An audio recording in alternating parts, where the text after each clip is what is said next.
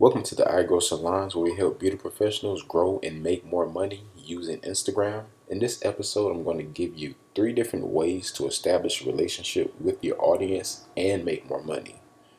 I receive a lot of messages from business owners saying that they aren't getting enough sales and they want to know what are some things they can do to kind of combat this issue.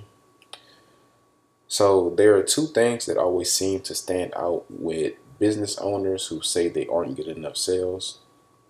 Uh, one is that they haven't established trust with their audience. So instead of using Instagram to build a relationship with their audience, they use it as a platform to post pictures of their product, expecting you just to pull out your credit card and buy. Um, two, they don't make enough offers. They expect you to see a picture of their product and just buy it without even knowing why or how. Speaking of making offers, if you're tired of guessing when it comes to Instagram, tired of not growing, tired of not getting enough sales, I do have an Instagram course coming out soon to help you grow and make more money using Instagram. If you'd like to join the waiting list, send me a direct message at iGrow Salons on Instagram. Now that I've made my offer, let me provide you with some value. So before you can actually start making sales on Instagram, you have to build trust and establish a relationship with your audience. One of the best ways to do this is by using Instagram stories daily. Showing up, showing your face, letting your audience learn more about you, more about your business, making yourself more relatable. Use the story feature as an opportunity to vlog, to tell stories, to show behind the scenes, etc. The second way you can build a relationship with your audience is by going live. This allows you to interact with your audience in real time. I personally like to go live and do Q&As. By doing Q&A, your audience will begin to view you as an authority.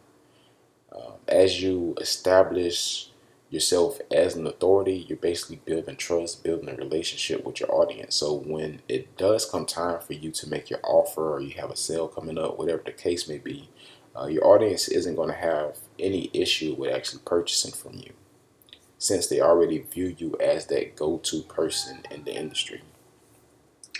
The third way to build a relationship is by using IGTV. IGTV gives you an opportunity to upload longer content. So you can basically use this as an opportunity to provide your audience with how to content, tutorial style content, vlog style content. Use this as an opportunity to provide your audience with even more value to even further your relationship. The last and one of my favorite ways to establish a relationship is through direct message. Direct message allows you to open a one on one line of communication with your audience, which is invaluable because you can connect with them on an almost personal level. Direct message also has a suite of tools like live video chat, audio, and more to really establish a meaningful connection. So now that I covered the many different ways to actually build a relationship with your audience, uh, the second thing I want to talk about is making offers. Uh, one thing I see is a lot of people on Instagram, especially um, people that sell products or services, they don't make enough offers.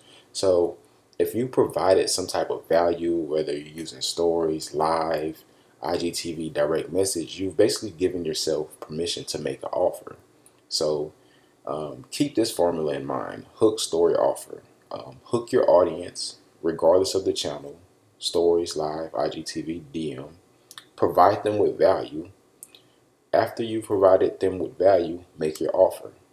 After every piece of content, you should be making an offer. So it's basically like a snowball effect.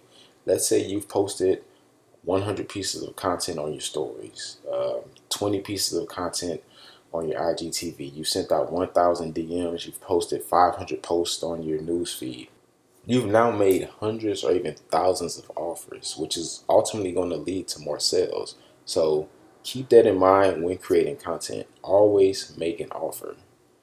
Again, if you're tired of sucking at Instagram, not getting sales, not growing, go ahead and DM me at iGrow Salons to join the waiting list for my Instagram course.